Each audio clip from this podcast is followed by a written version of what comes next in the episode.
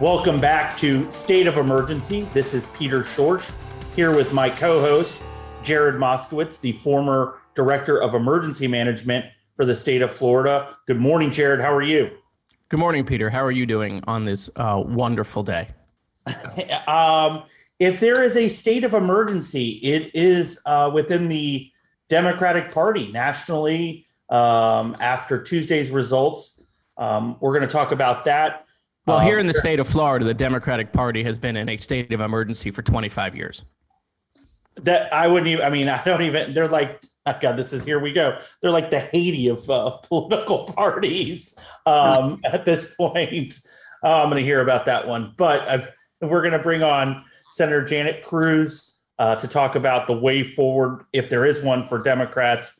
Jared and I are going to talk about that um, by ourselves afterwards. I, I, I think I've got to frame it with the tweet that you put out, Jared. I, I it was simple. Um, I don't remember the exact words of it right now. I guess I could have looked it up uh, as I do in all my preparation for these podcasts. But I think you basically tweeted kind of like you know you weren't responding to anything, but you basically said just get stuff done. Um, do you remember that tweet? I think it was like kind of Tuesday night or Wednesday morning. Yeah, I mean, all I said is get stuff done. It's that simple, right? I mean, do, doing nothing after the country gives you power is political malpractice, you know. Uh, and it just, it literally, I feel like we should reach out to Claritin because the Democratic Party is allergic to strategy. Uh, I, I mean, we, we have a bipartisan bill that was sent to us from the Senate, and Joe Biden just to refresh everybody's memory, he beat Bernie Sanders. Oh, that's and, right. And, and, the idea that Joe Biden, who ran as a moderate, ran as somebody who wanted to get things done, who was going to work across the aisle, uh, we get a bipartisan infrastructure bill. Let's be clear. In the remaining of the three years, the Republicans are going to send nothing else to Joe Biden with their name on it. And so we have this bill.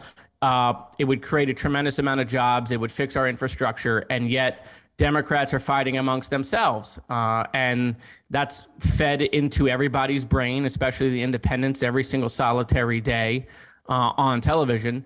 And look, that's not the only reason that what happened in Virginia and what almost happened in New Jersey. There's a lot of other reasons. But but this is a big reason. When you get power, you have to show people that you're competent and that you're going to do something with it. And what what we've done in DC is just shown that we're fighting amongst ourselves we assume that uh, anyone that's listening to a podcast with uh, you and I on it that they know what happened Tuesday, but it basically was a rout um, in Virginia. I think it was a, ended up being a, a 12 point swing from where Biden was in 2020 to where Youngkin won. Um, this, An 18 point swing among independents. 18 point swing among independents. You had a close um, race in New Jersey. I think one of the the, gubernatorial race there, I think one of the fascinating stories out of New Jersey is that the Senate president there was knocked Steve off. Steve Sweeney, by, good old, by, good old Steve Sweeney. Good old Steve Sweeney. Um, for somebody that ran a $159 uh, campaign, Janet Cruz may be looking at that and wondering if they can uh, field somebody against Kathleen Passidomo or Ben Albritton and beat them with $159 probably not the way the districts are drawn in Florida. But let's bring on. No, but uh, Peter, before we get to Janet, real quick, because oh, I want Jan- I want Janet to comment on this because I think it's I think it's significant. So for those people who don't know Jersey politics, and I only know that because uh, I I had many interactions with Steve Sweeney during uh, Hurricane Sandy. So you really have a Steve Sweeney song here, or Steve Sweeney I, story? Yeah, I mean Steve Sweeney uh, at the time uh, of Hurricane Sandy, you'll be surprised that that disaster turned political. Uh, and uh, I was involved in having to work with with uh, President Sweeney. This guy was the president of the Senate, and he wasn't just the president of the Senate. He was, you know, the grand poobah of the Democratic Party in legislative politics for three decades. Um, and some guy with $150 in the primary and $5,000 in the general uh, beat him. I mean, that would literally be like tomorrow, Wilton Simpson losing to some Democrat uh, in Pasco County with five grand. We would we we would not believe it. It would be a seismic thing that happened. Uh, and and that's what happened in New Jersey. And there they don't have term limits. So I mean, this guy has been around for a long, long, long time and was the most powerful Democrat in the state, more powerful than the governors because governors have come and gone. Steve Sweeney has still been there, and and he was removed uh, literally because he didn't have an R next to his name. There's nobody who knew who this truck driver was. He just the truck driver had an R next to his name, and Steve Sweeney is no longer in politics. So truck drivers are truck drivers are having a moment right now. I mean, maybe that was the story. Is that people want their people want their shit on time, and so they're they trying they're they're, yeah. they're, they're trying to lift up truck drivers. Please bring our stuff. All right, let's bring in a state senator from um, Hillsborough, a good friend of both of ours, Janet Cruz. Uh, Senator, good, good, morning. How are you?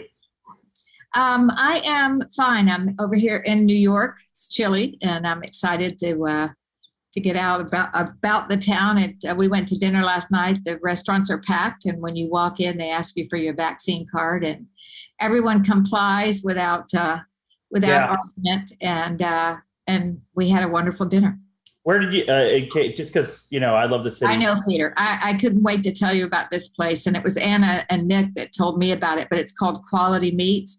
oh, yeah. Right it, there on, uh, right by the Ritz Carlton on uh, yes, 7th Avenue. Yeah. yeah. One of the best meals I've had in a long time. Really delicious quality meats it it, it, it sounds you're there's like this there's this nightclub i go to called quality meats. Is that not, not that would that's different that would be the meat market uh, oh oh i'm sorry, I'm sorry. I, I am thinking about what a great block that is. Like you just said like quality meats like i can just see it right there. Um i think there's a hotel like that is across the street that's like got a lot of like um, outdoor like gar- like ivy and everything. Right, it's like beautiful right. good memory peter yep um, it, that's well, I mean, 59th, uh, 59th Avenue is where is the south part of Central Park for everybody. Everybody, they may not have been to New York, but they've seen that. If you've watched Law and Order uh, for one episode, they've seen uh, the, the that part. That's where um, you know the Ritz Carlton is. That's where the Plaza is on right. that street. The Apple Store. So everybody's seen that one. And you were, I think, Quality Meats is like on 58th or something like that. So that's Oh, I'm so I'm jealous. I'm jealous. Yeah. yeah. What are your takeaways? Give us your two or three takeaways from Tuesday um, from the midterm midterm. Well, look, I you know uh, uh, any Democrat that would offer an excuse would be a fool. I'm disappointed, and um, you know it is exactly what Jared said. It's in action in uh, D.C. and um, you know this ridiculous infighting is hurting our president, and uh, it's it's hurt our candidates. And if someone like myself or and and Jared, you remember this the the uh, the Danish race against Sean Harrison. I mean, at that uh, at that juncture, at that uh, campaign, if you had a pulse um, and a D behind your name, you were going to flip that seat, which is what we did. So, you know, if someone's looking at my seat, they're probably jumping up and down and cheering um, uh, any any of these very close seats um, you know, the problems now become multiplicative. Democrats are cheering or Republicans are cheering? Republicans are cheering. Yeah. You know, we, my race, although a Senate race, we as uh, Democrats raised 12 million, and the Republicans probably all in were about 20 million. When you think about the kind of money we spent on a Senate race, it's egregious, actually, and awful. And you know, I'm gearing up and raising money because I expect it to be. Uh, a real uh, battleground for both the Dems and the Republicans. Yeah, I mean, Peter, what Janet is saying is that if you're a Republican in Florida and you're either in power or you're looking to run for office, after this last week, you're licking your chops uh, because you think that, hey, it, you know, a year is you know a lifetime in politics but you know they they're looking at this thinking that this trend is is going to continue now look they can the republicans are perfectly capable of ruining it uh, they've shown that in the past. Uh, but I mean, if you're if you're a Republican in Florida right now, and the governor's approval rating is above fifty percent, I mean, you're thinking uh, that you're in the driver's seat. And oh, guess what? By the way, they get to also draw the lines uh, as well. So let's not forget. So they got they got the political wave going their way. They get to draw the lines, and they got a governor over fifty percent. I mean, so if you're a Republican in Florida and you're either in power or thinking of getting to power, you probably could not have a better situation uh, at at the moment. All right, so And you know I want- what? Let's really take a look at the work that the Republicans did at, in uh, redistricting. I don't know, uh, Jared, is it 20 or 30 years ago? But when they gerrymandered these districts, uh, you know, the, the registration of Democrats to Republicans in the state is about 50 50 with a trajectory of, um, of, uh, of independence escalating quickly. But nevertheless, it's 50 50. Yet the representation in the House and the Senate is so skewed because they've gerrymandered the districts. And because of the gerrymandering, we have 26 years of Republican control. Um, and what happens with that control is the ability to raise vast amounts of money.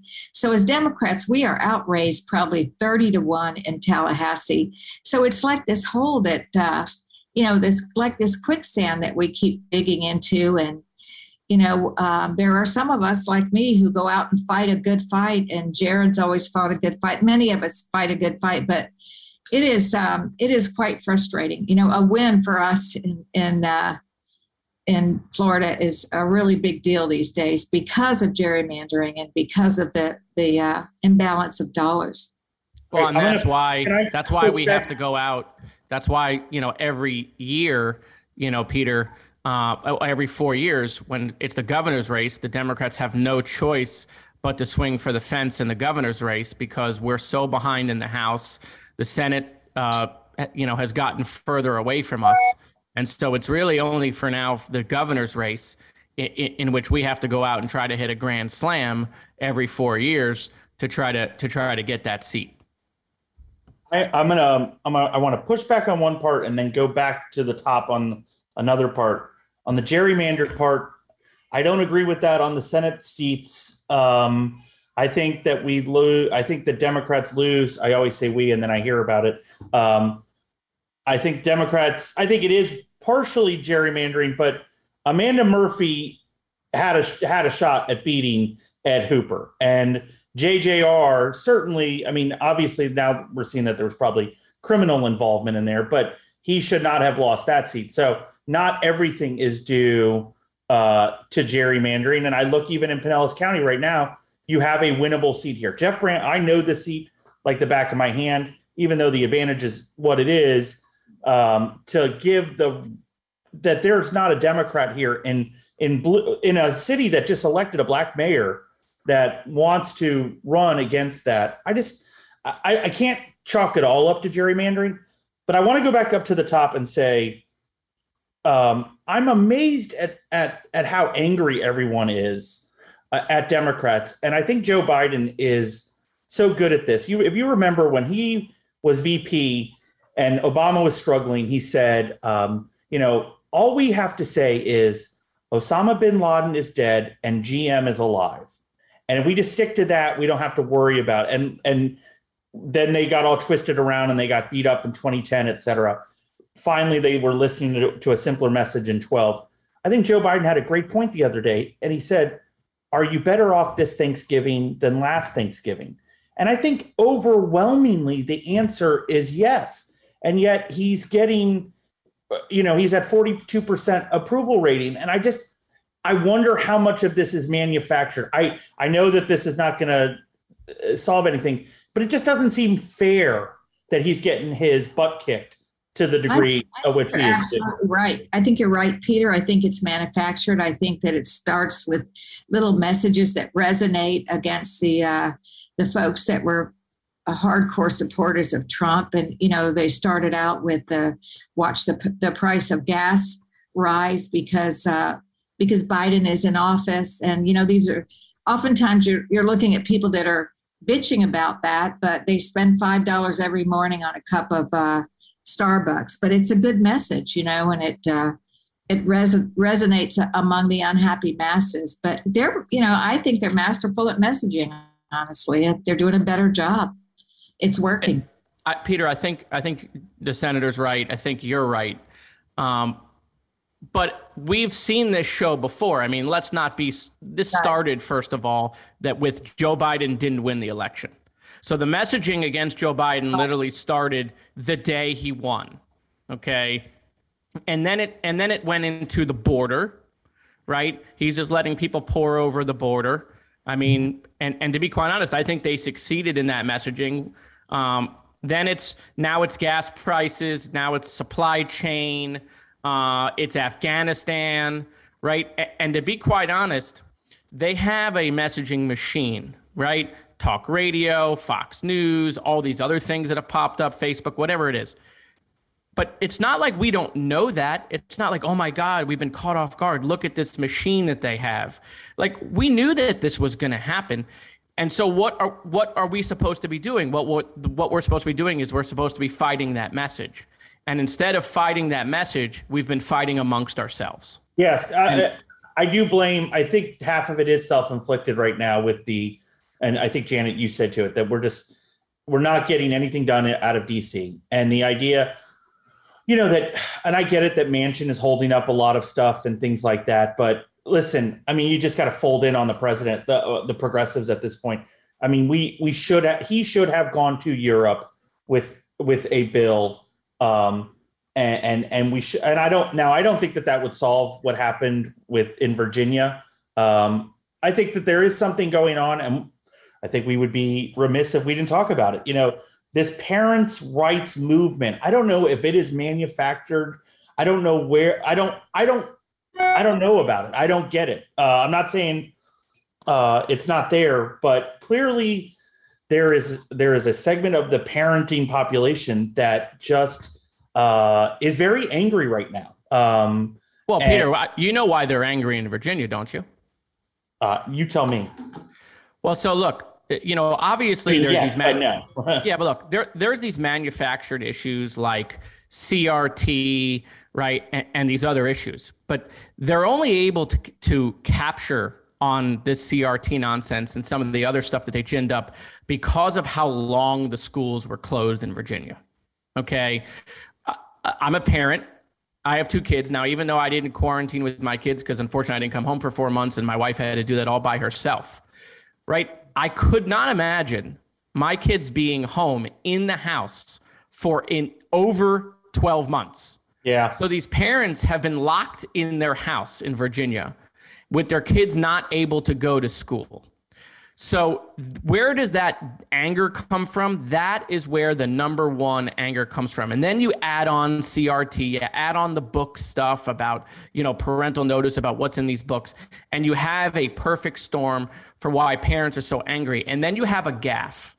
And that gaffe, which is would always have been a bad gaffe, but when parents were locked up in their house with their kids during COVID, and then you say, well, we don't really care what parents have to say into the education of their kids. That was just a perfect storm, unfortunately, that the McAuliffe campaign, um, you know, had headwinds going into. And, and I have no doubt that independent swing was dramatically motivated uh, by those issues uh, when it came to schools being closed and, you know, the, the, the nonsense with CRT, uh, and then telling parents, yeah, we don't really care what you have to say when it comes to educating your kids. I mean, listen, you don't have to be a political savant to understand when a politician says to you, we don't think you should be involved in educating your children. I mean, that that unfortunately, that line, which I don't think he meant that way, that line was just something that went everywhere. Mm-hmm.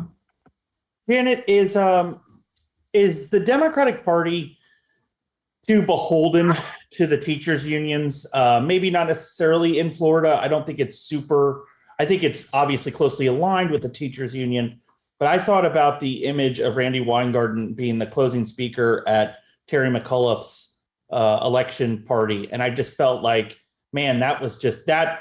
It's not as bad as the gaffe that Jared's talking about, but is is is the teachers unions uh, are they hurting the Democratic Party right now, at least at the national level?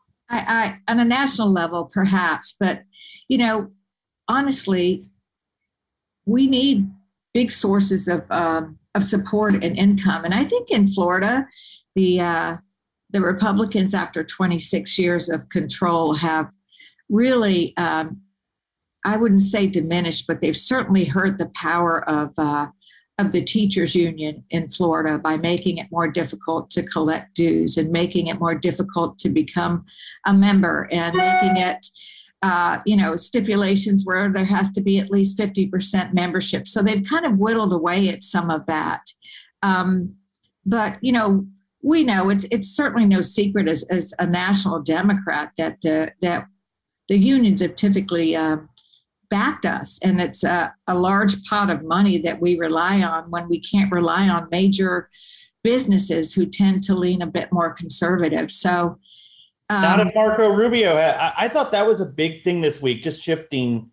Um, Marco Rubio said that the GOP needed to, you know, break with the corporations. So these, uh, and then DeSantis last week at the Future of Florida Forum had a, a scathing speech um, you know, really just coming over to somebody's house and and and stealing the remote control. He told the Florida Chamber um, and all of the companies there that he was that he wasn't going to put up with woke capitalism. He wasn't going to put up with activist CEOs. And I I saw that, and I I I, I thought of a lot of uh, my Democratic friends who were like, "Wait a second, um, if you're not going to take their money, do you mind if we get some of that um, Bank of America uh, yeah. you know, contributions. That that rhetoric does not really follow reality. I mean, we know that, and, and it's interesting that um, he would stand up and, and make bold statements like that because we know that it's the major industry that drives uh, some of the policy and drives uh, what we see in Tallahassee and really, honestly, across the country. So, trying to figure out where that that rhetoric and reality cross because I don't I don't I don't believe it. It is bizarre world though, Janet, right? Would you say when when when we're watching Carlos Guillermo Smith having to defend corporate freedom and explain that and explain that to Republicans, right? That I feel I feel like the world is upside down. It's pretty funny, but you're right. You're right. Listen, anytime we have parties that and, and we saw we see it in ta- in uh, Washington where um, you know, we feel the ultra progressives are screwing this up for Biden, and we see the red meat being tossed out on on uh, on both sides actually. But when you have the fringes of both parties running the parties, we're we're in trouble. You know, we're in trouble in both directions because the centrists like Jared and I, you know, it's like really I think that that we we represent what is a majority of either party, but we're just not quite as loud. We're just kind of putting our head down and getting our work done. But well, Janet, I have a, I have a new slogan for us, which is that uh, we're pro- we're progressive but practical. Um, I'm going to use that, Jared. I like it. You, you, can you can write you can write that down. Only because listen, my ideas are progressive, my thoughts are progressive, so are yours. But it's also about what can we accomplish, right? right? I mean, th- this idea that you know we're going to try to be Democratic Puritans and be, you know, well, if you're not 100% pure, well, if you can't get that done, then, then, you know, it's nice that you have that thought, right? right? You, you know, you can, you can be woke all day long, but if you're not getting out of bed to go do something, right, to get something accomplished, uh, being woke for wokeness sake, um, you know, get, get, getting elected and, and Peter's heard me say this because I just feel like things have shifted dramatically. Being elected and getting into office isn't about building a Twitter base. It isn't about, you know, being able to, you know, cast stones every single day on Twitter. It's about changing laws and getting things in the budget to make people's lives better, especially those who are less fortunate uh, and and minorities who who have been put down in society for a long period of time. That's why people get elected, right? We don't get elected to change words in dictionaries. We get elected to change laws, uh, and and that's that's that's fading uh, a, a, little in politics. I, I want to turn Janet a little bit to to session. Um, last session, uh, I think was a pretty was a pretty tough session. I mean, the, the Republicans just seemed to run roughshod over the Democrats. This session, which usually election year session, and you know this, you've gone through many of these, they're usually about rainbows and butterflies and raises and tax cuts. Uh, and red meat doesn't usually happen in election years. Uh, this seems to be the direct opposite. This seems to be headed towards a very red meat session coupled with uh, redistricting. I mean, how are the Democrats? I mean, forget the House for a second, but how are the Democrats going to try to stop some of these things policy wise? And then, you know, how make sure we don't take our eye off the ball with redistricting? I mean, I can't remember a time when we're going to fight, you know, abortion, CRT, you know, additional election laws and redistricting all at the same time. Well, I, um, you know, Jared, we've had so many discussions about this, and I think that much of what you're seeing, which is red meat for uh, for primaries, I, I think it's really kind of a, a, a wag the dog. I think the most important thing that we do walking away from this session is um, that we redistrict and we follow the amendment for fair districts. that said that, um, you know, that says that districts have to be contiguous and compact while protecting minorities.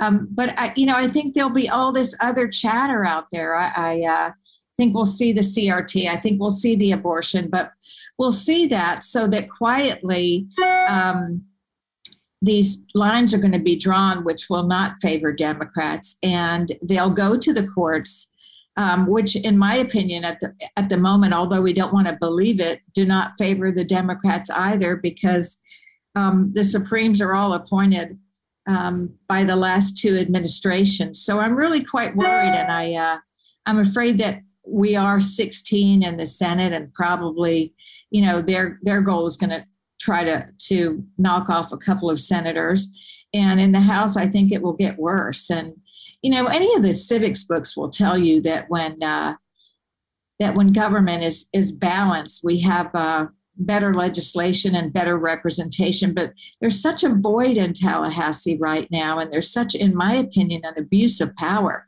It's just like we'll just roll right over them. You know, um, we don't have to answer. We have our voices. We raise our voices. We uh, we write editorials, we jump on podcasts like this, but you know, it's a numbers game. That's what's great about democracy is that you know the uh, majority rules, and that's exactly what's happening and been happening for 26 years. Well, they got to be too careful.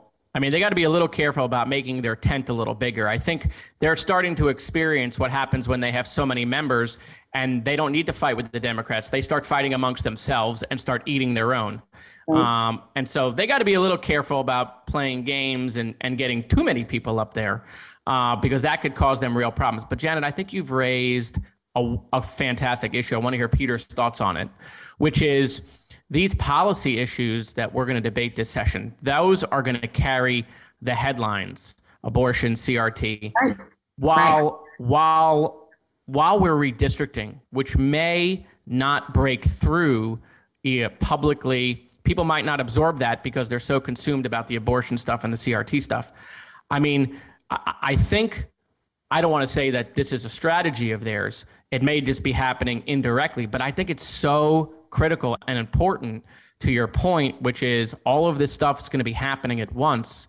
How do we make sure that people are paying attention to the drawing of these lines? Because th- this is their time really to cement the Senate, in my opinion obviously for 10 years, but I think even for longer. Uh, and and they may be able to do it, which complies with fair districts because of the courts. Um, I mean, Peter, what are your thoughts on that? About how you know you know the media is going to focus on these policy headlines, but really the story here is redistricting. I go back to our top story, the $159, uh, you know, uh, your your buddy, the truck driver who knocked off the Senate president, you know, and that's not going to happen in Florida. I I want to quote the great philosopher um, Harvey Dent from The Dark Knight, uh, who said, "It's always darkest before the dawn." Um, Did you watch and, that movie yesterday? I, I, when am I not watching that movie? Um, you know, I, I well, we know you're not preparing for this podcast, so we must be doing something. I was doing. I, I did. It was funny. I did a panel yesterday. My first, like, it was my first in-person panel. Um, it was me and Dixon, and he and I have like this. It's it's kind of where I want to bring Jared. Uh, he and I have got this great shtick. Um, you know, I I I make the jokes. He plays the straight guy, but Jared's, you know, um, is funnier than Matt. So it's hard to like. You gotta. It's a whole new sense of comic timing that we've got to get. And all these guys, all these men and women from the League of Cities, you know, it's mostly like Democratic elected officials. It's all these people from North Bay Town Village. And I'm like, oh, where's that? And they're like, oh, it's between Broward and Miami Dade. I'm like, well, where the hell is that? Um, and they're all, and they're all just like, somehow it was a, supposed to be this panel about the media. And yet they, all they wanted to know is like, you know, it, it was like a union meeting. It was like, it was like, it was like watching um, uh, Jack Nicholson and Hoffa because they kept getting up like, well, how the hell do we tell them they can't, uh, you know, they can't do this to us. And Dixon and I, our only answer, whatever be would be just like, well, go win more elections. Um, and but also with it, I, I kind of, and I'm this is what I do with these panels. I'm like, all right, I'm gonna just talk frank with you guys. I'm like, you guys gotta stop pussyfooting around. I'm like, you all play you know nice with these folks and then they come back and they just kick the shit out of you you know, the next time you want to, and I said this to him, I'm like, you want to get the Airbnb bill, um, you know, shut down. Why don't you rent an Airbnb next to one of the House leaders or the Senate president and turn it into a dorm? Uh, the way that you know a, a beach house gets you know turned into a party house, that will change that person's perspective on Airbnb, and you'll never you won't have a vacation rental you got to start playing nasty. Um, and I just feel like the Democrats, we talked about this the other night on the Twitter spaces. We had like Kevin Cate and everybody, and it was like they were all arguing about the wallpaper while the house was burning down. And right. I just wonder if, like, you know, there will be these sports teams that just continuously lose and they they they hire the third tier coach and they can they can never break out of it. But then somebody makes the Dolphins. they make this crazy. They must have been there, but not anymore. Where they like bring in like they're like, well, they hired seven stockbrokers to come up with an algorithm, and like and that, and they're like they have no experience in sports, and that's how they got back. Like they moneyballed it, like you know the A's and the Rays and all this stuff. And I just feel like, and I don't have that answer, but that's what the Democrats have got to do, which is, I'm sorry, but and I love these guys. These are our people, these are our friends. But it's like the Democrats have been using a lot of the same intelligentsia, consultants, mail vendors, TV folks for 20 years now. Like, and I called him out the other day, Dylan Sumner, who a lot of people love and is a nice guy, but he lost the race for Darden Rice. His mail literally like cost Darden Rice a shot at making that runoff. Um, and it was that bad. And he's like the leading mail vendor. And yet, you know, and it's my guy. And I know that like you guys know him, but like I remember Bobby DuBose fired Reggie Cardozo. And I get it. There's all sorts of backbiting and drama on that. But I'm like, the guy who just finished like in like ninth place in a CD20 primary, I don't know why he did this, uh, why he even ran in the first place he just he was the guy who fired the guy who won five house seats. So uh-huh. i just the democrats are insane. They're just like crazy on how they're blocking and tackling. And i know well, you know with well, i don't know that we're i don't know that we're insane.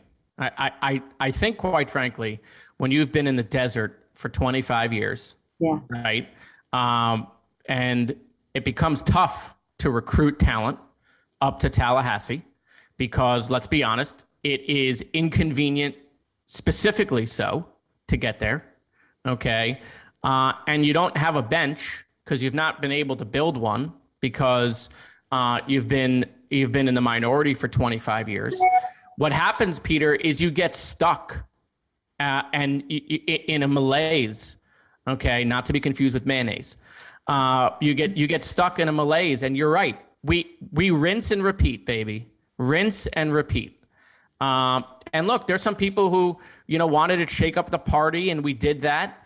Uh, and, you know, you're hoping things get better. Um, but, you know, I, I, I fear that unfortunately we're we're just still stuck in you know in being just beat down and beat down and beat down. And listen, we got some great people in Tallahassee. They go up, they they treat this like their full time job. Janet's been doing this for years. They fight, they they claw, they scream, but at the end of the day, um, we can't stop stuff, which is why you know I've said Democrats need to need to have multiple strategies, which is kind of what you're talking about. One of those strategies, by the way, and I don't say that think that's playing dirty to do what you're saying, Peter. I think that's strategic. Okay. By the way, sometimes you can't stop a bill. Not sometimes. Most of the times, we can't stop a bill in Tallahassee, but we can try to mitigate it. So yeah, we can't stop it, but maybe we can make it less bad right? We'll still vote against it, but that's a tactic.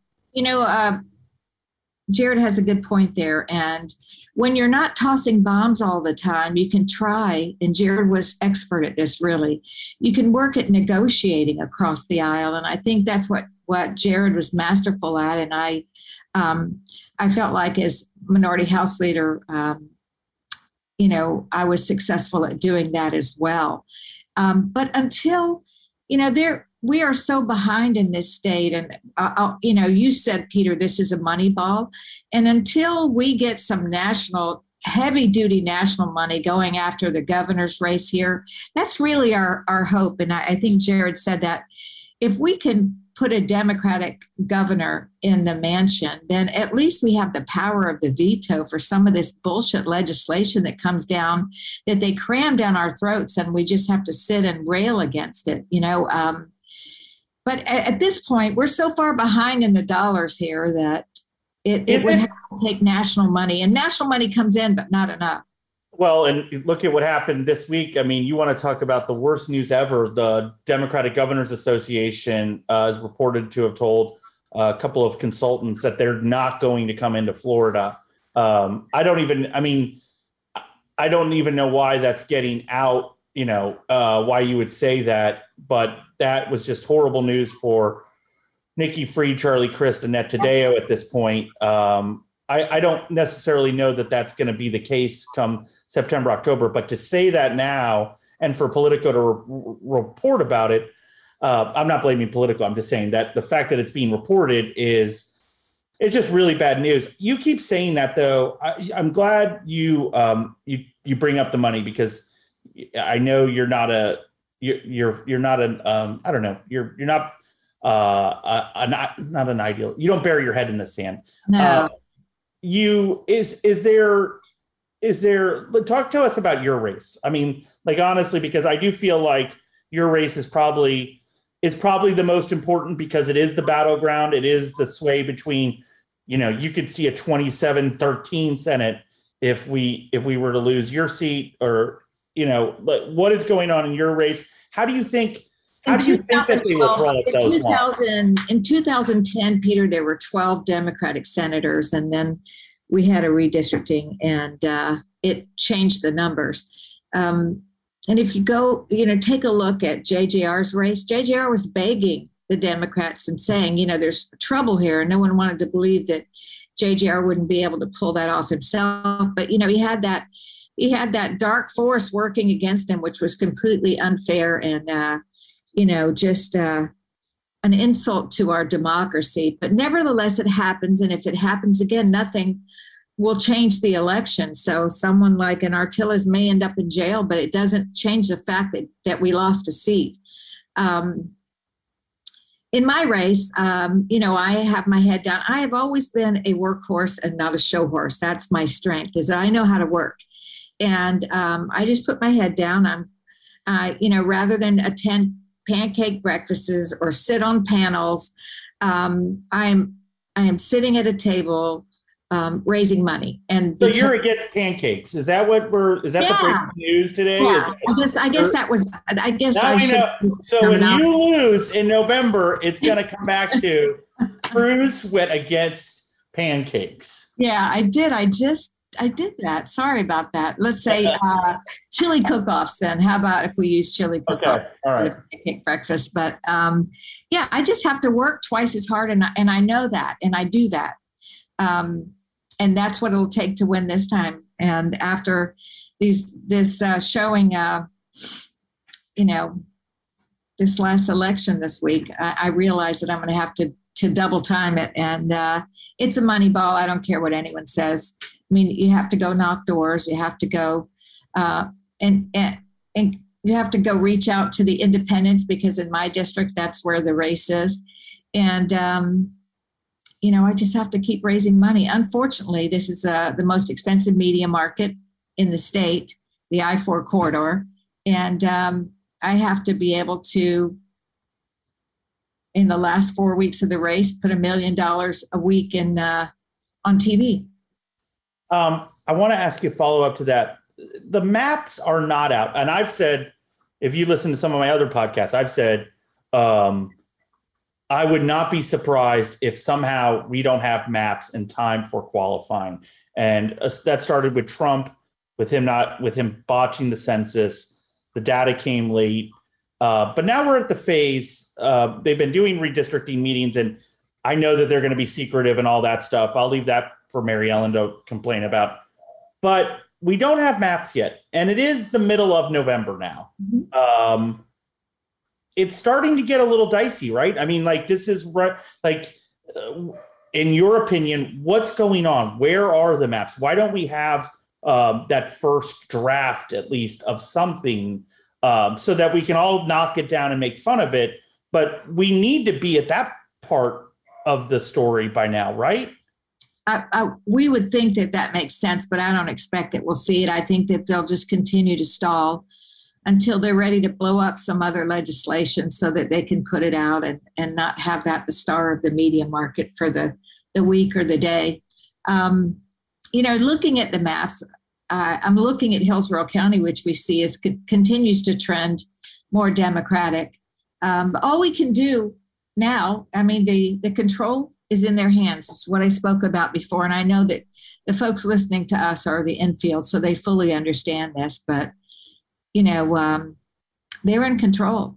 They're in total control. So um, we just have to sit back and watch and speculate in which direction they'll reach for for voters in, in districts where we have to add voters. I think I have to add 15,000. In, in South Florida, they're losing population. So um, they have to to uh, gain some voters. It's uh, it's interesting, and I'm not positive that that our whole um, our whole census, de- you know, our whole census take wasn't a complete debacle. But we, you know, the results are in, and we have to deal with what we have.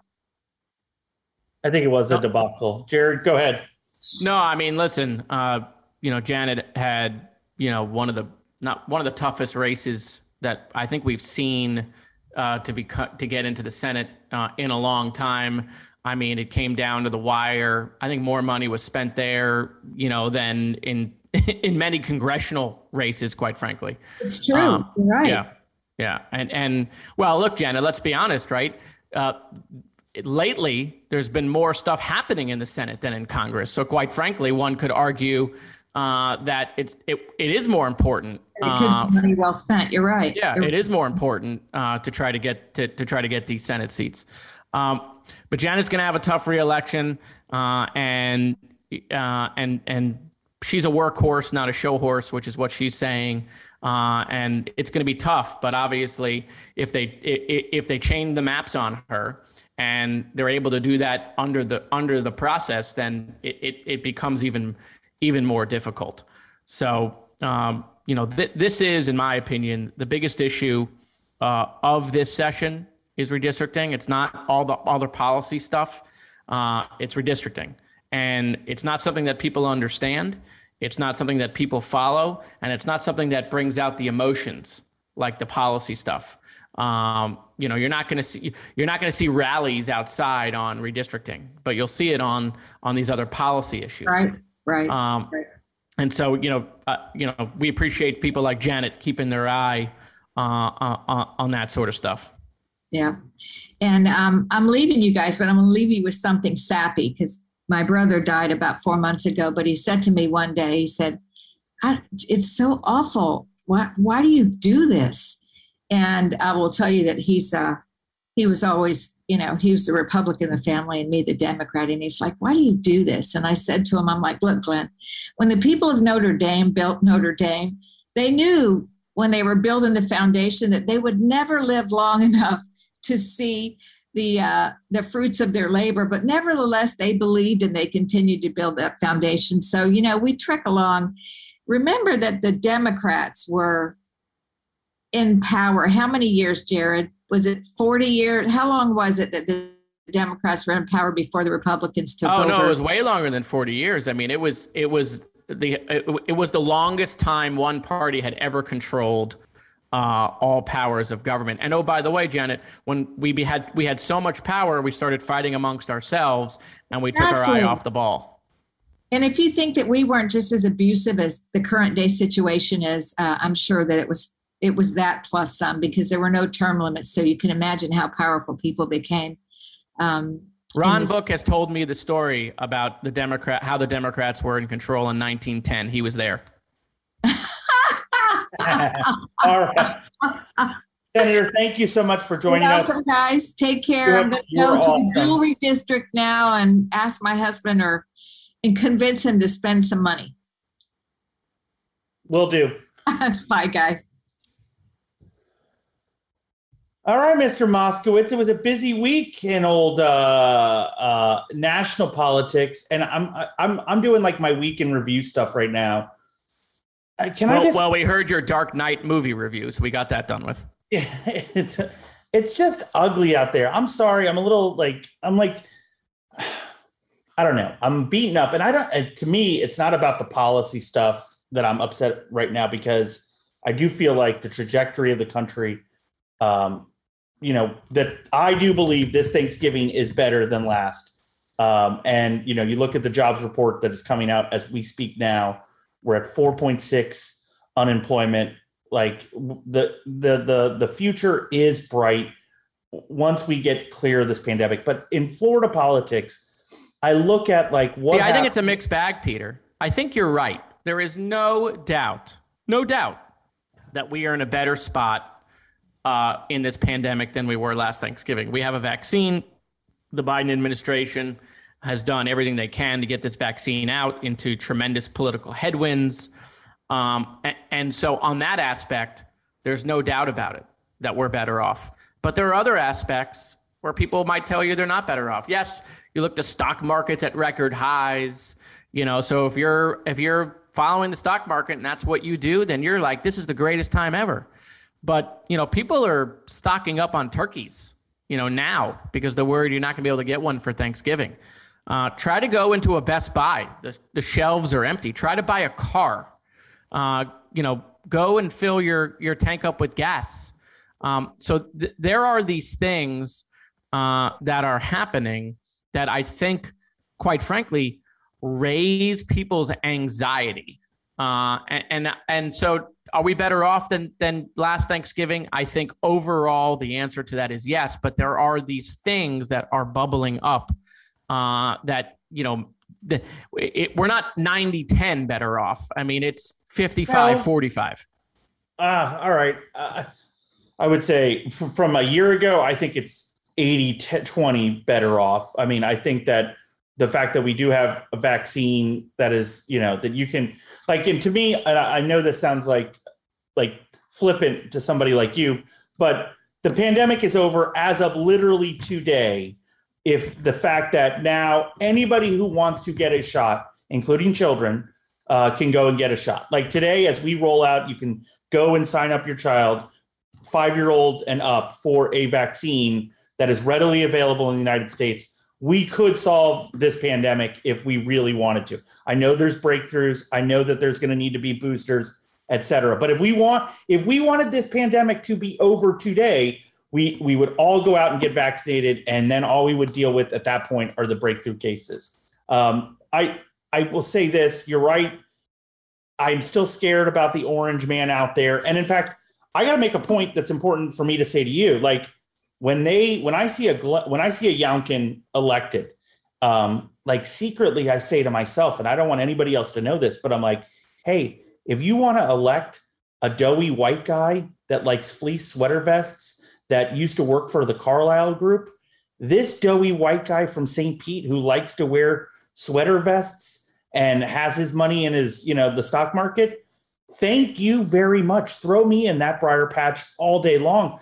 I, you're not taking anything from my, you're not taking anything from me. I'm not going to not benefit from from that kind of wave. Like I, for me to embrace anything but that, I am acknowledging my privilege and saying I need, I, I want there to be more equity and equitable outcomes because if there's anybody that I literally like uh, identify with, it is freaking suburban parents upset with their schools and want more input. If I was living in Virginia, I'd be one of those assholes out there screaming about you can't do that to my kids. Like so it's it you know, it's hard for me to be upset with some of the results that happened in Virginia because you know what? If I was living in Virginia, I probably would have voted for Glenn Youngkin given what like if you had kept my kid like you said at the the top, you had kept my kid out of school for a year you all you gave me was Terry McAuliffe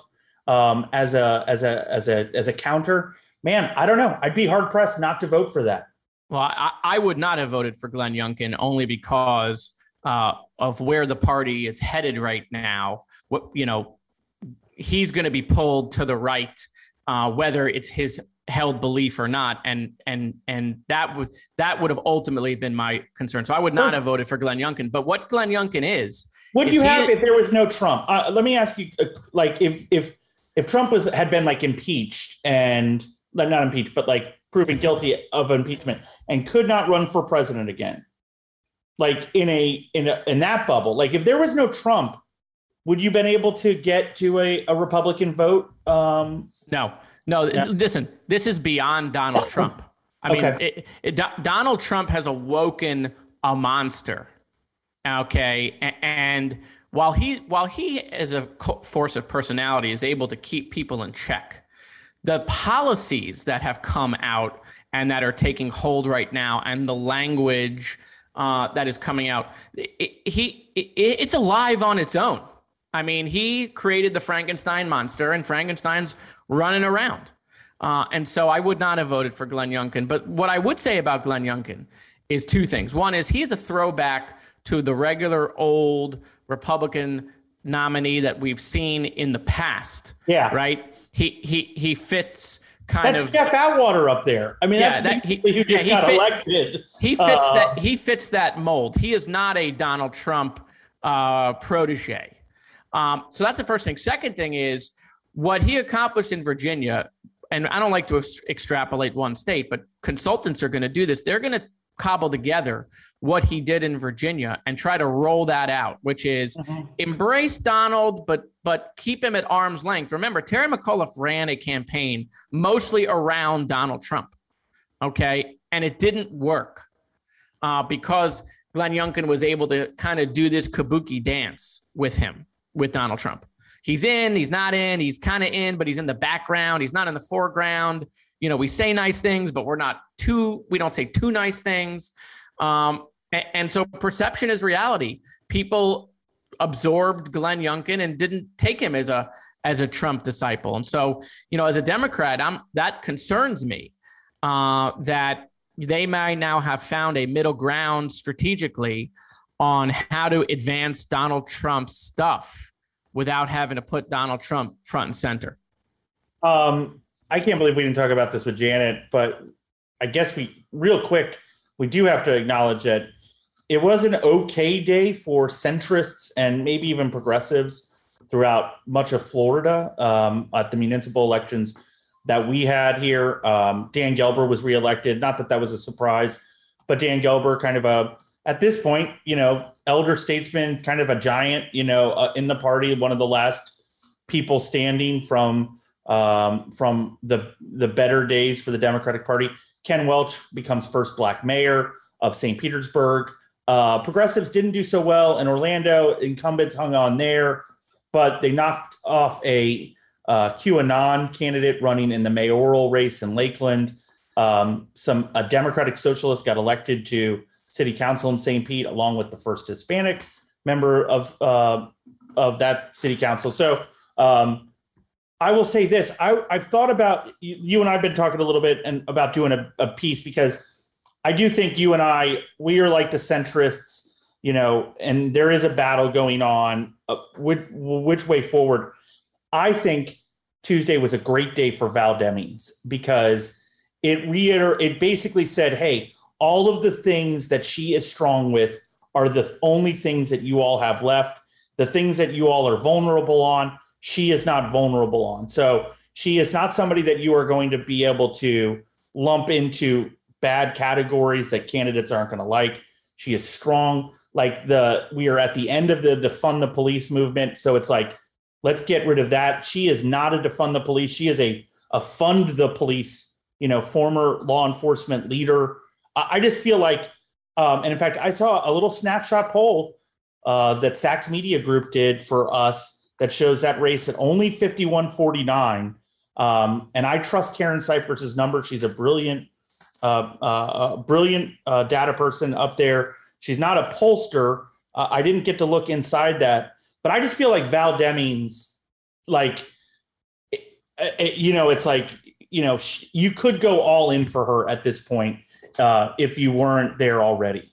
No, I mean, first of all, going back to what I said earlier about how it's tough to recruit people I mean, Val Demings is the best candidate we could ever hope for in that race, period. Not only is she good, a genuine person, has the experience, but she checks all of the current day to day, today's politics boxes. Uh, and, and so, you know, if Democrats had any hope in trying to win that seat, uh, you couldn't ask for a better Val Demings. I wish we had 10 more Val Demings running in other places.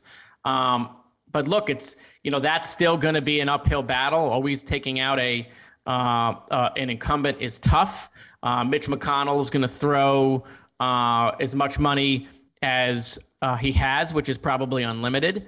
And even though the Senate seat is at the top of the ticket, you know, if there is a groundswell of support for Governor DeSantis, and if uh, the Democratic gubernatorial candidates are underfunded, uh, DeSantis, even though he's below Rubio, will wind up carrying Rubio uh, across the finish line. Um, but listen, if you're a Democrat uh, and and you want to be proud or you want to find a glimmer of hope, I mean, you look to Val Demings uh, because I think she's a, a tremendous candidate with a tremendous record, a tremendous story and background. Um, and and I, I, when we talk about the DJ and these other things, Democrats are going to go all in on Val Demings. Money, resources, time. I mean, they're going to go all in for her, and and and deservedly so. So uh, I mean, Peter and Broward, we got a congressional seat now, the seat to replace Alcee Hastings. Um, three votes, three votes separate first and second place. Yeah. Um, it, it, it, it is it is wild. Uh, you know, Alcee Hastings is probably loving this. Uh, and you know, now we're gonna we're waiting for military ballots uh, to come in.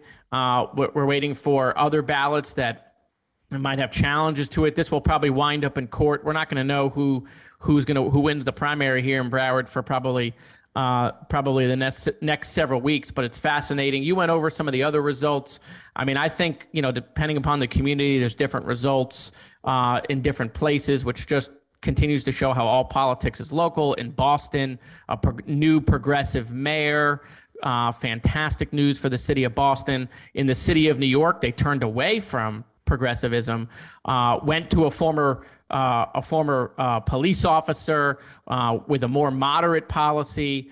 Uh, in Buffalo, the Democrats had put forward a, a Democratic socialist, but the write in candidate, who was the former Democratic mayor, beat the Democratic nominee, who was a Democratic socialist. So it, it's it's a mis- mixed bag, on depending upon you know the, the community and the politics locally, which makes politics so fascinating. Is that even though there is a national trend line, there are still these different things that happen uh, locally because there's so much so much going on. So well, that's that's a you bring up you you kind of get to a point here where um, I think somebody tweeted this, so I'm I'm stealing their content, but you know we kind of overlook some of this or uh, over analyze some of this stuff where basically for the last I mean, and it goes back to you know it goes at least back to '94 at this point. The um, you basically have very close elections, you know, 55 45 uh, at, at the worst. And it's just a small group goes from one side to the other. Um, we look at that as some titanic national shift. Uh, it really is not. It's just like, again, you know, Biden only beats Trump. Yes, he won. He had seven more million national votes, but if you you can shift just a few tens of thousands of votes in a few states, same way that that happened to Hillary, et cetera. Um, basically, people just don't like what they have, and they vote out the people uh, that they uh, that they that are in there. You know, again, going back to my point, Biden's getting shit for basically getting the country back on a uh, on sound footing, even though yeah, you're you're not gonna. I, I get it. Your butterball turkey is going to be a little bit smaller this year, um, and there are some supply chain issues. I get that, but people just they just they turn out or they turn out the government that they they that we have right now. There's a lot of volatility in our system over the last 30 years. That predates Trump. I think another thing you we have to, and I'm just going to call it out here. Um, I this is kind of coming from Black Twitter a lot, but when are we going to confront the uh, the subtle native racism of of so many white suburban women who seem to, um, as a voting bloc, they seem to they are they are able to get manipulated by larger forces. Oh, there's an immigrant. There's caravans. Uh, do you think it's manipulated, or do you think they get scared? I, I, you know what I, I told this to Steve Vancore. We were talking about it. It is the proverbial story of the woman that clutches her purse when she sees a person of color walking towards them on a sidewalk. It is a psychological phenomenon, and it just seems like that is who I I, I don't expect um, a good portion of white men to want to give up their position in society to the multicultural um, coalition that wants to take from them the the things that they have secured whether however they have accomplished or secured them at this point in the progress of civilization. I get that but the white women suburban voter block just seems to like fluctuate sometimes it's okay and it's with biden and then like right now it's like scared of crime and immigration and these things and those aren't like I, I don't know what the answer is to that, but I I feel like that that is going to be a fraying part of the Democratic coalition. Is you know if I'm looking at like if I'm people of color, if I'm Black women who have kind of saved the Democratic Party in certain elections, I'd be looking at some of the suburban white women votes, these mythical voters, and I'm like, hey, why are you so afraid of of what's happening, and why do you why do you run to the the you know it's they always say the mommy party and the daddy party? Why do you run back to the daddy party uh, at the first airing of a um, immigration story on Fox News? I think that that's a big problem in the Democratic Party that they're going to have to explore more of over the next year. So I think I, I think a lot of that is true. Uh, you know, I want to I want to end with with a couple of questions of you. I want to I want to bring up a couple a, a couple topics. I want to hear what you think. Okay. Did we go so, long today again? I love it. Although I will say, as I thought, our podcast last week was our best one, best traffic, most feedback. The one it was your interviewing skills, and so you're turning into um, you're turning into a heck of a journalist here. I'm, I'm very I'm in. I'm, well, as it turns out, and I kind of figured this out as a politician, but you don't need any skills to be a journalist. It's very interesting. yeah. um, anyway, I kid. I don't Low need any. Barrier. Hate. I don't need any hate mail. I don't need any hate mail. So, uh, so Virginia, right? The results yeah. of Virginia. Would you rather be Nikki or Charlie a- after the results of Virginia? Oh, I mean, it's not even close. It's Charlie at this point. I mean, um, uh, it's just there's just um, it's clear that there's there is no embrace for a far uh, for a left leaning uh, candidate in in in uh, these purple states like Virginia and to a certain extent uh, Florida. I think the idea, like if I look at the results in Florida and I see like a Ken Welch, who's like a former Republican, um, rides a motorcycle, black guy, you know, like that the only way that Democrats win are the Vals and the Ken Welches who are tougher, um, who have who you can't tag the socialist moniker on, that you can't lump into the um, you know defund the police AOC side. Um, they make excellent Congress people. They don't make excellent statewide candidates, and Charlie is just much more of a centrist candidate than Nikki is. I mean, it's just undeniable that he is. And this, you know, the only one closer to where the electorate of Florida is at this point is Charlie.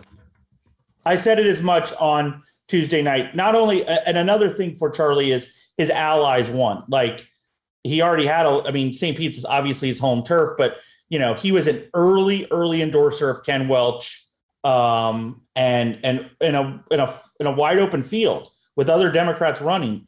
He endorsed there. He endorsed in city council races. Like St. Pete is on lockdown for him now. If St. Pete is the you know most prominent liberal city outside of South Florida at this point, you know he's got St. Pete, he's got Jacksonville, you know as as these two bases now. Um, I think Charlie is in a lot better position uh, after after Tuesday.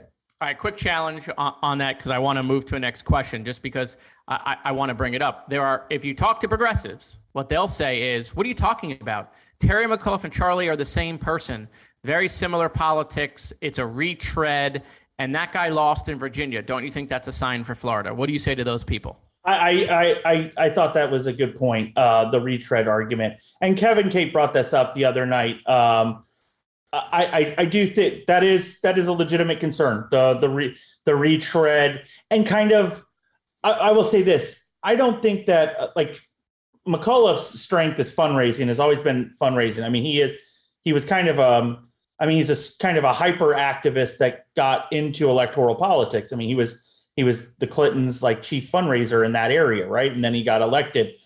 Charlie, Michelle and I talked about this. Charlie would never, Charlie Crist would never, ever in a million years say something as stupid as, you know, parents shouldn't have a uh, a say in their children's education curriculum. Like, like Charlie would be the opposite of that. Charlie would say something like, even if he believed differently, Charlie would say, you oh, know, Charlie what? would Charlie would be in the classroom teaching your children, reading the book to them. That's what yeah, Charlie would be. There's no way that kind of gaff would ever come out. He will say stupid things that you disagree with, and he will. But that just that he would never be that tone deaf uh, on the big issue. If if Charlie had been running in Virginia and he had seen like 12 14 days out like where you saw saw the race turning with these like parents and on education the whole campaign would have been run out of a classroom for the last two weeks. Charlie Crist would never have had Randi Weingarten the night before um, election day as his closing uh, speaker. It just so there. The advantage of being a re- retread is that you have you've gone through some of these things, and and it just uh, I thought about that because I knew that Charlie was going to get hit on that. Like, oh, it's just another you know retread white guy part of that also is is that you know um, I, I I still uh, it's kind of a little weird. We're about like ten days into Annette Taddeo, and we haven't. There hasn't been much movement there, has there? I mean, am I missing? And I, am not. I don't want to. I don't want to crap on her campaign. I like Senator Taddeo a lot, but it's like, you know, well, that doesn't. Uh, that's not surprising. I mean, I, I think there's I mean, no I, like tour. There's no like listening. Well, like, well, I mean, look, where is any of that? Well, because look, the oxygen was obviously being sucked out of the room because of all the all the upcoming elections, right, that were going on. So politically, maybe that, she shouldn't have announced then. You know, I mean, po- politically, that's where people were focused. And and number two is we've talked about this. The primary just isn't breaking through. I don't have a single yeah. friend, even people who follow politics talking to me about the primary. They talk to me about the crap they're angry about that's happening. No one's talking to me about the primary. Let's switch. Let's go to the next topic. I want to talk about something that's kind of underneath Republican politics right now, but it is fascinating. Roger Stone coming after Governor DeSantis, saying mm-hmm. he's going to run against him, and they've put up a billboard in Tallahassee, by the way. But but uh, he has said he's going to run against Governor DeSantis in the primary, Roger Stone, if Governor DeSantis doesn't order an election audit in Florida. What is the percentage of chance that Governor DeSantis orders an election audit? Um, if he, I think it is a 50% chance if you don't use the word audit. Like if it is somehow um, a review, like if it's something like, oh, we're going to just go ahead and test the system or something like that. I don't know that we're going to have a Arizona style audit, but I could see January, February, um, um, we're going to do a stress test, a dry, you know, we just, we want to make sure that um, that we want to go over the ballots one more time or something to that extent. I could I could see that because I do feel like I mean, God, DeSantis is just so afraid like you know, he's so afraid of getting that Trump blast against him. You know, he was he was born in the dark and so, you know, it's natural to him. He was born with the Trump tweet. He does not want he knows the power of it I don't think he I, I don't think he's scared of anything other than um, the press release coming out that says why is Ron DeSantis, you know, coming out from Mar-a-Lago saying why is Ron DeSantis, who I thought was a good guy, now going soft against these liberal rhino, blah blah blah. Let's keep an eye on this, and that would just it would just rile up the whole Florida base and all that crazy stuff. And I think that that's what he's most afraid of right now. All right, last question, and then we got to wrap it up. Okay. So Francis Suarez, the guy's on fire. Okay. Yeah. You know, just raising a million dollars a month, crushed his reelection. He's, you know, uh, he, he's become a national figure in crypto and technology and trying to recruit businesses to Miami. I mean, this guy clearly is is is going to be going places. What does he run for next? Does he run for Congress? Does he run for governor? Can can he become the Republican nominee in a time like this? I mean, what do you think? Why wouldn't you just want to stay and be mayor of Miami? What a great job! I mean, I think there's, I think there's term limits. Oh, uh, okay. Uh, uh, so I should know that as a publisher of Florida politics. That, that's okay. We'll edit that part out. No problem. Um, gosh, I do you really want to? I mean, I, I still think it's kind of weird seeing Carlos Gimenez in in Congress, like to go from this big figure to this kind of partisan figure. Um, that still to me is a little odd. I see it more like I, I do feel like is Rick Scott going to stay in the Senate forever? Um, here, I'll throw it. I'll throw it out this way. So when DeSantis wins re-election and starts running for president, and somehow becomes the vice presidential nominee or whatever, um, and resigns or whatever, and resets the whole Republican calculus. Um, I in 2020, what that'll be 2024, and you know maybe it'll be Jeanette Nunez as uh, governor. Maybe you know there's rumors that DeSantis is thinking about putting Corcoran in as the nominee or as LG, you know, subbing out there. That's one of the like favorite games of Tallahassee. I think the 2024 presidential race will reshuffle a lot of the um, the openings for people like Francis Suarez, who um, who may be bottled up because there's no place to go. All right, you want to you want to end it with an ask me anything? We'll do like two or three of those, and then and then we'll close the show. Uh, no, I don't. We're good. No. well, that's fine. You let me off easy. I mean, I have no idea what you're going to ask me uh, you know, how are things going? Like for you, like you know, we got a second. Like I love the personal on the podcast. Like, you know, are you are you you're you? It's now been like you've been you've been home long enough now. Like so, and now you got you got your first holiday. You're gonna have your first holidays at home. January, February, do you like start thinking about like, hey, what am I doing next? I mean, where are you at? Like, where's your head at on stuff? Well, I mean, look, Peter, obviously the the political juices are still there, right? I mean, I, I still have a lot I'd like to get accomplished politically. I still think there's a lot to to do, right? I mean, that's been one of the things that's boggled my mind. Like it's like we in D, in DC we're arguing whether it should be 1.5, 1.75, 3 trillion dollars. Let me be clear. 1.5 trillion dollars will change people's lives. Get it passed, let's go. Yeah. Right? Uh, the, you know, the one thing about you know Congress is like there will be a next and a next. We might not be around the corner, but there'll be another time. Let's go help people today. Let's like every day we delay, there's a person suffering. There's someone in poverty. There's someone in a minority community that needs help. Uh, and and we're trying to just get things perfect. That's not. There is not a piece of legislation that's perfect.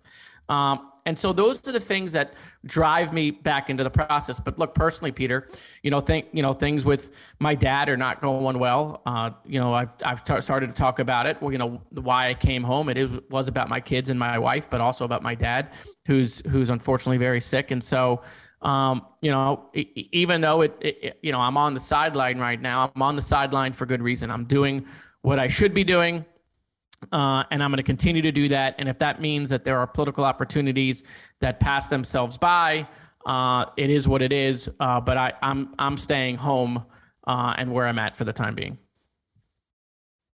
I guess I mean not. It's not that I don't believe that. Um, have you thought about like? I, I mean, when is the Jared Moskowitz consulting shop open up? I mean, honestly, and I'm not just buttering you up there, but it's like you you could make that pivot in a way. Like I, I do like I really I'm not I'm not bullshitting. Like that tweet is so right. It's so simple. It's just like just get shit just get shit done. And I do think about the people who are in the legislature, like Janet, who we were just talking about.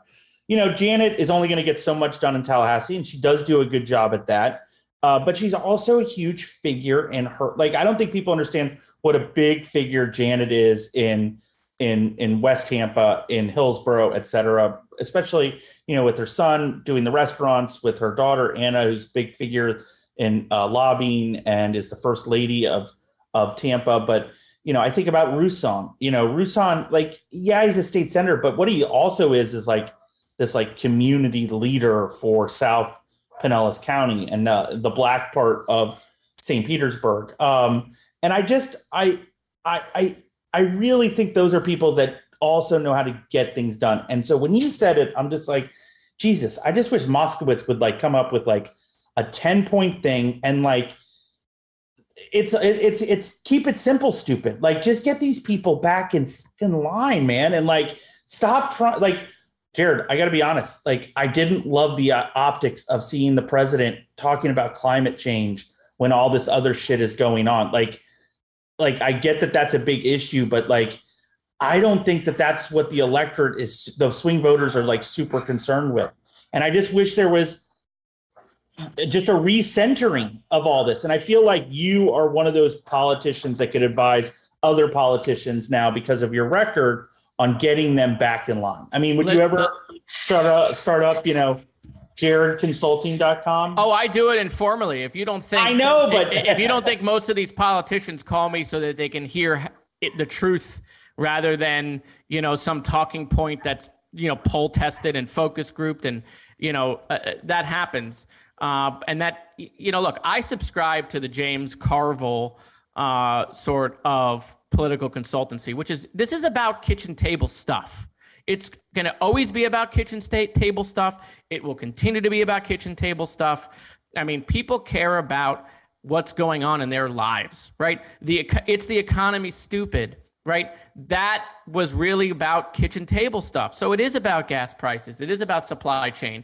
We can say, oh, it's minor, but that's kitchen table stuff, right? Not being able to get Johnny the birthday gift he wants because you can't find it anywhere, kitchen table stuff, right?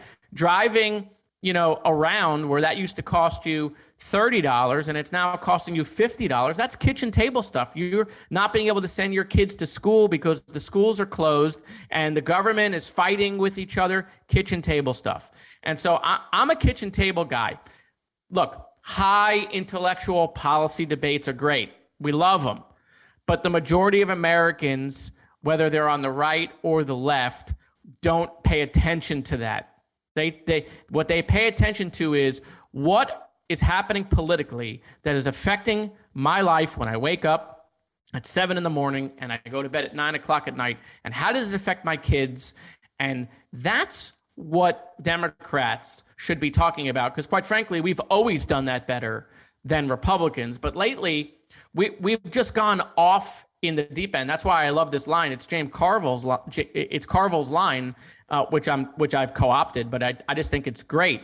Which is we're so focused on changing dic- dictionaries, we forgot that we're elected to change laws, right? I mean, that's what we need to be doing uh, and get focused on. So look again, Peter. I, I don't know what I'll do next. Uh, I, I really am focused on my family. I know it's tough for people in politics to, to believe that, but look, you know, you you were dedicated. You, you, you were dedicated to your wife when you know she was going through her medical issues, and at that time, you know, that was the only thing that mattered, right? right. And, and, for me, right now, this is this is the only thing that matters. Does that mean I'm not paying attention and I wouldn't like to run for stuff? But right now, all of that for me is a distraction, and you know time is limited. I'll never get that time back. And if i divert away i will regret it uh, forever. The one thing i know for sure even though it's getting crazier and crazier and crazier and people have to say crazy things that they don't believe to get elected these days because they're trying to appeal to the people who vote in primaries the one thing i know for sure is politics will still be here. Uh, and so you know uh, I, you know those opportunities will present themselves. On that note I am going to bid you adieu, my friend. Bid you adieu. Um, I think we went like 90 minutes. We're going to really find out how much people love us on this podcast. Well, you know what though? Good pod. Listen, there is just first of all, we don't have a lot of competition, and people re- like so. Being at the panel, I know you're out. Oh, that about- makes me feel warm and fuzzy, Jared. Listen, you're doing a really good job at this podcast, but there's no competition. No, I'm telling you, like I, have never believed in quantity over quality. Like I, I really do believe in like we're just trying to influence a very small group of people. Yes, we'd love it to go national, but people come, they come up and they're like, "Oh, I was listening to Jared, and when he said it, and it will be something that you said at like the 47th minute." I'm like, "How the hell did you listen to us for that long?" And then you just realize that's you know they're selling AirPods like they're hotcakes and it's not that there's more music out there it's because there's podcasts. Um, people need things to listen to. You know you do a great job like as the person who does like i probably do like 10 podcasts a week uh like right now like between our own and then like guesting in on other ones. You're doing a great job. I appreciate it. And so if i haven't said thank you in a while um, thank you for being a part of this podcast. And so no, i appreciate it. And now we're going to let people get back to their lives uh, so thank you for listening. Okay.